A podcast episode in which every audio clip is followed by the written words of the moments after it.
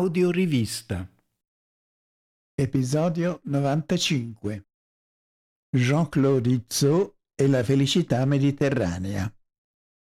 Presentazione e voce di Enrico Tullio Pizzicannella.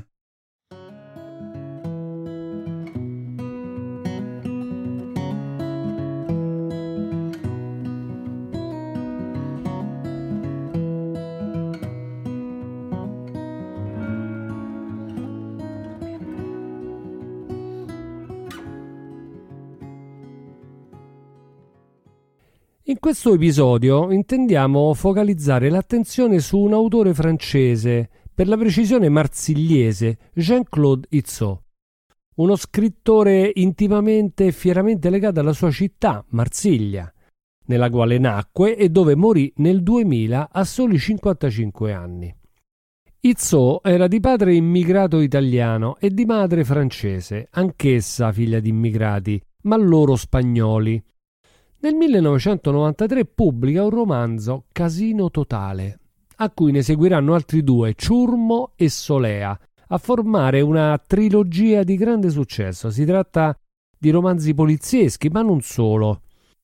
Il protagonista, un poliziotto di nome Fabio Montale, si rifà in alcuni tratti distintivi proprio all'autore Jean-Claude Izzot. Anch'esso, figlio di immigrati, nemico delle ingiustizie, difensore dei deboli, amante della cucina e del buon bere, romantico, solitario. Sullo sfondo Marsiglia e i marsigliesi, il cuore di una città meticcia, scalpitante. In qualche modo un simbolo del Mediterraneo diviso tra bellezza e violenza, politica e malavita, rabbia e carità. Così la descrive lo stesso Izzo in Casino Totale. Marsiglia non è una città per turisti, non c'è niente da vedere. La sua bellezza non si fotografa, si condivide. Qui bisogna schierarsi, appassionarsi, essere per, essere contro. A Marsiglia anche per perdere bisogna sapersi battere. Nel dispiegarsi delle vicende narrate emerge il carattere noir, dove c'è un delitto, ma non si tratta solo di scoprire il colpevole, ma di descrivere e spiegare il lento, inesorabile degradare del soggetto verso la propria perdizione. Jean-Claude Izzot è un autore interessante perché ha la grande capacità e sensibilità di riuscire a regalare pagine dove scorrono vita, desiderio, speranza, amicizia. Si tratta di qualità che si oppongono ad una vita che appare angosciante, incerta, solitaria. Il nostro autore ci testimonia la possibilità di scegliere una vita densa di valori e di piccole felicità quotidiane. Sono queste le ragioni che ci hanno spinto a proporre un autore forse non conosciutissimo al vasto pubblico, ma che di cose da dire e sensibilità da donare ne ha colmo il sacco. Izzo ha scritto diverse raccolte di poesie, racconti e altri romanzi come Marinai perduti, Il sole dei morenti, Vivere stanca. Desideriamo qui leggere alcuni passi di una raccolta inedita dal titolo Aglio, menta e basilico. Forse un po' una sintesi delle sensibilità di Jean-Claude dove dichiara l'amore per la sua città e dove si sentono i profumi e i sapori del Mediterraneo. Il libro dal quale abbiamo tratto uh, questo episodio è edito da Edizioni EO nel 2006.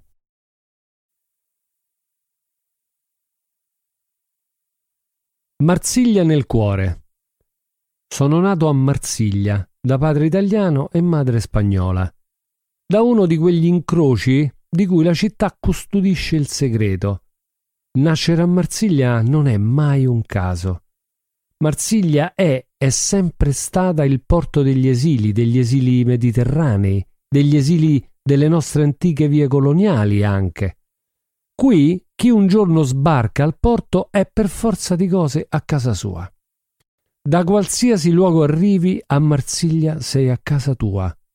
Nelle strade incontri visi familiari, odori familiari. Marsiglia è familiare, fin dal primo sguardo. È per questo che amo questa città, la mia città. È bella per questa familiarità che è come pane da spartire fra tutti. È bella solo per la sua umanità il resto non è altro che sciovinismo. Di belle città, con bei monumenti, ce ne sono un sacco in Europa. Di belle rade, di belle baie, di porti stupendi è pieno il mondo. Io non sono sciovinista, sono marsigliese, cioè di qui, appassionatamente, e di ogni altro posto allo stesso tempo. Marsiglia è la mia cultura del mondo, la mia prima educazione al mondo. E attraverso queste vie di navigazione antiche verso Oriente, l'Africa, poi verso le Americhe, vie reali per alcuni di noi, sognate per la maggior parte degli altri che vive Marsiglia, a prescindere da dove vai. Parigi è un'attrazione, Marsiglia è un passaporto. Quando sono lontano, e la cosa mi succede spesso, penso a Marsiglia senza nostalgia, ma con la stessa emozione che nei confronti della donna amata, lasciata il tempo di un viaggio e che desideri sempre di più ritrovare mano a mano che passano i giorni. Credo in questo, in ciò che ho imparato nelle strade di Marsiglia e che porto sulla mia pelle, l'accoglienza, la tolleranza, il rispetto dell'altro, l'amicizia senza concessioni e la fedeltà, aspetto fondamentale dell'amore. E per parafrasare il regista Robert Gudegan, il mio amico delle stack, dirò Marsiglia, questa è la mia identità, la mia cultura e la mia morale. E qui o altrove, quando parlo la lingua di casa mia, reinvento quella di Giptis, la Celto Ligure, e Protis, il focese d'Asia Minore, hanno inventato nella loro notte d'amore 2600 anni fa. Una lingua in cui ogni lettera dell'alfabeto deve essere profondamente umana. Io vi dico, non c'è nessun rischio nel parlare questa lingua, solo felicità. Mi piace credere, visto che sono stato cresciuto così, che Marsiglia, la mia città, non sia una meta in sé, ma soltanto una porta aperta sul mondo, sugli altri, una porta che rimanga aperta, sempre.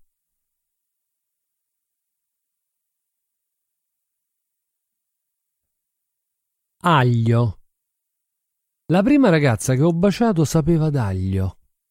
Eravamo in un capanno, alle Good, a quell'ora d'estate in cui i grandi fanno la siesta. Quell'anno, quello dei miei quindici anni, ho imparato ad amare l'aglio il suo odore nella bocca, il suo sapore sulla lingua e l'ebbrezza dei baci, del piacere. Poi venne la felicità del pane sfregato con l'aglio e del corpo speziato delle donne. Da quel momento l'aglio troneggia nella mia cucina, malgrado la sua cattiva fama. Perché l'aglio, l'avrete capito, fa parte del gusto di vivere. È lui, solo lui che apre le porte a tutti i sapori, sa accoglierli. Cucinare, mangiare vuol dire questo, accogliere. Gli amori, gli amici, i figli, i nipoti.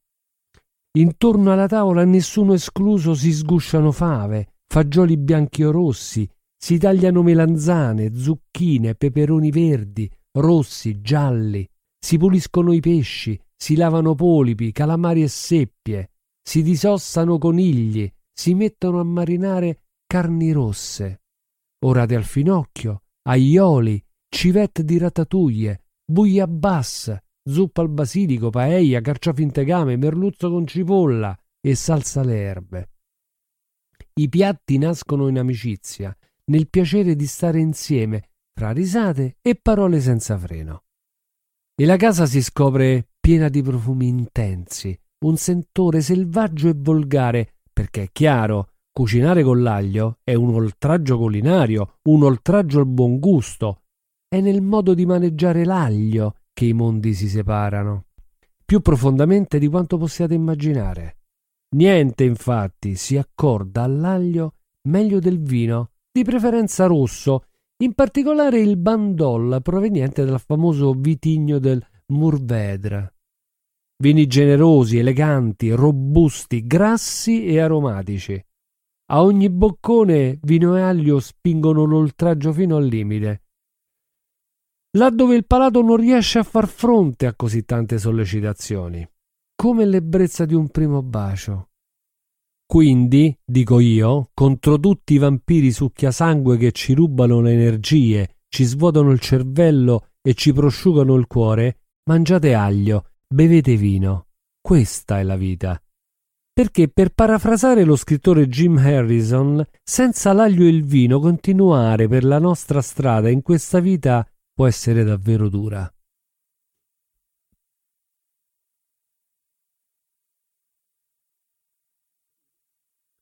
Menta. Amiamo la menta per il suo profumo.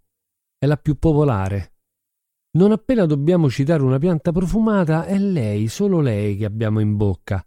Il suo odore, ammettiamolo, anche se leggermente pepato, non stordisce, non dà alla testa. La sua grazia ci commuove. E basta lasciar cadere qualche foglia in una teiera per essere quasi trasportati nel palazzo di Sherazad. La menta agisce così, come un filtro d'amore. Direi perfino che apre le porte dell'immaginario orientale in cui, come cantava Baudelaire, tutto è lusso, calma e voluttà. Forse è per questo che la menta viene usata così poco nella cucina occidentale, anche in quella meridionale, a causa della paura dei viaggi che ci allontanano dalle Penelope più di quanto non ci riconducano a lei. Ma noi la menta la beviamo, mi direte voi. Permettetemi di sorridere. Quella che colora di verde l'acqua fresca delle vacanze ha dimenticato da un bel po' le sue origini. Anche se, come pensano gli adolescenti, a berne troppa ci si innamora, quella menta non ha effetti sugli esseri umani. Peraltro, non ho ancora conosciuto un uomo o una donna che dopo aver bevuto menta per tutta l'estate abbiano esclamato Alzati e vieni con me, rinunceremo al nostro potere regale per percorrere il vasto mondo senza altro pensiero se non l'amore. Posso permettermi un consiglio? Seminate menta intorno a voi. Menta della Corsica per decorare i vostri viali con i suoi minuscoli fiori color malva. Menta citrata con le sue foglie venate di rosso. Menta puleggio i cui fiori piccoli e rosa nascono tra le lastre di pietra. Menta a foglie rotonde con le sue foglie verde pallido picchiettate di crema e bianco. Menta verde, infine, nei vasetti sui davanzali delle finestre. Respirate i suoi profumi pepati. Scoprirete allora che ci sono sempre mille e una notte per i vostri sogni e vi prenderete cura della menta come se fosse la più bella delle amanti.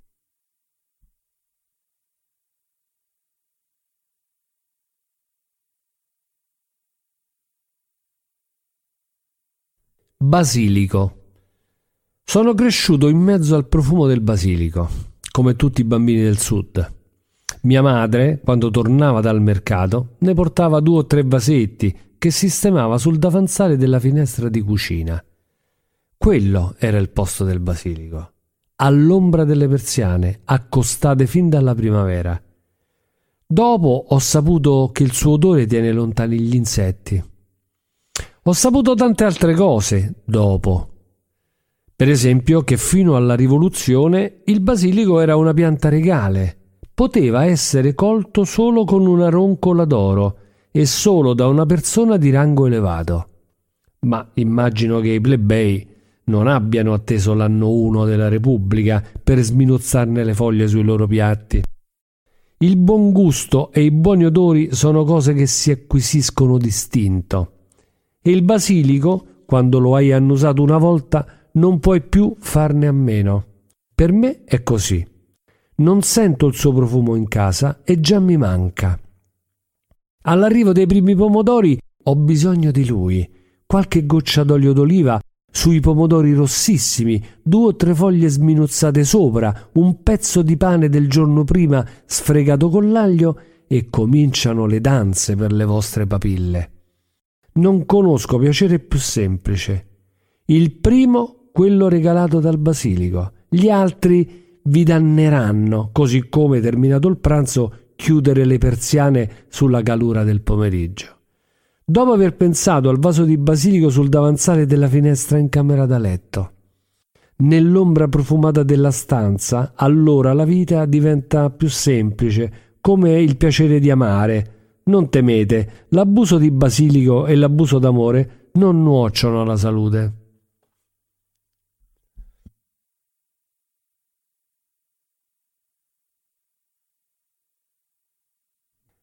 Tieni, bello, assaggia questo. Ovunque vado, in qualsiasi città del mondo, la prima cosa che faccio è andare al mercato, per sentire la città. Sono stato cresciuto così, nella tradizione di andare al mercato, tutti i giorni. Marsiglia aveva tanti mercati quanti erano i quartieri, le piazze e le piazzette. Noi a quel tempo abitavamo accanto a una delle strade più popolari della città, il mercato di Roulong de Capuchin. Non era un mercato provenzale, ma mediterraneo, dove il più piccolo cetriolo assaporava già il piacere di essere preparato secondo il gusto orientale o alla latina. Frutta e verdura, ma anche erbe e spezie. La varietà dei colori faceva gara con la molteplicità degli odori, mescolandosi alle grida, alle risate, parole scambiate nel chiasso, nella ressa. Al fuoco, al fuoco! È tutto un fuoco il mio cocomero! Con l'intonazione che si prende tutto il tempo di dire le cose, che ama trascinarsi. Tieni, bello, assaggia questo. Ho conosciuto lì le meraviglie del mondo e ce n'erano ben più di sette. Come le olive. Non ce n'erano una o due nere o verdi, ma banconi interi di olive di diversa provenienza, preparate e condite per tutte le rivoluzioni del palato. Assaggia, piccolo, assaggia. L'ebbrezza del vivere si inventava qui, si reinventa senza sosta nei mercati. Me lo dico ogni volta che butto il tempo girovagando così, anche quando sono lontano da casa, in un altro porto, in un'altra città, in un paesino. Ti nasce subito una sensazione di appartenenza non appena vai a zonzo in un mercato, come una fame di vita comune. Lo dicono gli sguardi, anche i sorrisi. Non manca molto al pranzo, l'ora magica in cui si cucinano cose fresche, a seconda dell'umore e dei nostri desideri, per la famiglia e per gli altri, è la cucina della convivialità, del ritrovarsi. Dagli antipasti a talgin dalla melanzana al semolino, dagli spaghetti alle vongole, alle foglie di vite ripiene, dalla buia bassa ai mezz. Mi ricordo. Dalle verdure che sceglieva mia madre cercavo di immaginare che cosa ci avrebbe preparato da mangiare. Fagioli bianchi, fagioli rossi, fagiolini, era la zuppa di basilico, carote, cavolfiori, fagiolini per l'aioli, carciofi viola per la ricetta al tegame, pomodori, melanzane, zucchine per le verdure ripiene. Certo, con le verdure che potevano andare da un piatto a un altro era un bel mistero. Peperoni, fave, broccoli, piselli, finocchi, pomodori. Crescendo ho imparato, per esempio, che ogni varietà di pomodoro ha un suo impiego. Per le insalate, le salse o i ripieni. Tieni, assaggia, diceva mia madre di ritorno dal mercato, mi porgeva uno dei pomodori aperto a metà, con sopra un filo d'olio d'oliva. Adoravo i Roma, mi ricordavano l'Italia delle mie vacanze. Ma quel che è vero per i pomodori vale anche per ogni altra verdura appena colta. L'ho scoperto dopo, assieme al piacere dei vini, a quello degli oli d'oliva. I sapori fondamentali è qui che si trovano, nei mercati di ogni giorno, che sono l'anima della città dove le influenze del sud ispirano ricette, sfuggendo a chi vorrebbe renderle immutabili. Gli anni sono passati, al mercato ci vado sempre, e sempre, come Prevert, ho in mente di fare l'inventario, cominciando da quel triputo dei sensi che sono basilico, santoreggia, aneto, dragoncello, prezzemolo, maggiorana, menta, rosmarino, salvia, timo, anice, l'odore che si spande fa venire l'acquolina in bocca. La cucina, prima di tutto, si immagina, prima di essere fatta. Invoglia invitare. Emanuel Vasquez Montalban ce l'ha insegnato. Si può cucinare per perpetuare, ma anche per sedurre. È dopo, a tavola, abbandonandosi all'ebbrezza dei sapori, di prodotti cresciuti sotto il sole che tornano agli occhi alle orecchie una miriade di piccolissimi dettagli il rumore della fontana alla piazzetta, l'odore delle tegole riscaldate, il silenzio dell'ombra di un vicolo. Piacere di vivere? Voluttà sarebbe più esatto. Nei mercati il mio stupore è rimasto quello di sempre. Come non meravigliarsi di fronte a un minuscolo bancone di fiori di zucca? Allora mi convinco. Solo l'essenziale conta, non il superfluo. E qui esiste soltanto il piacere della giornata. Domani a domani, tutta un'altra storia. La felicità mediterranea è questo, un modo di dare senso alla giornata, giorno dopo giorno. Andare al mercato non è nient'altro che la reinvenzione di quest'arte di vivere con semplicità e in compagnia.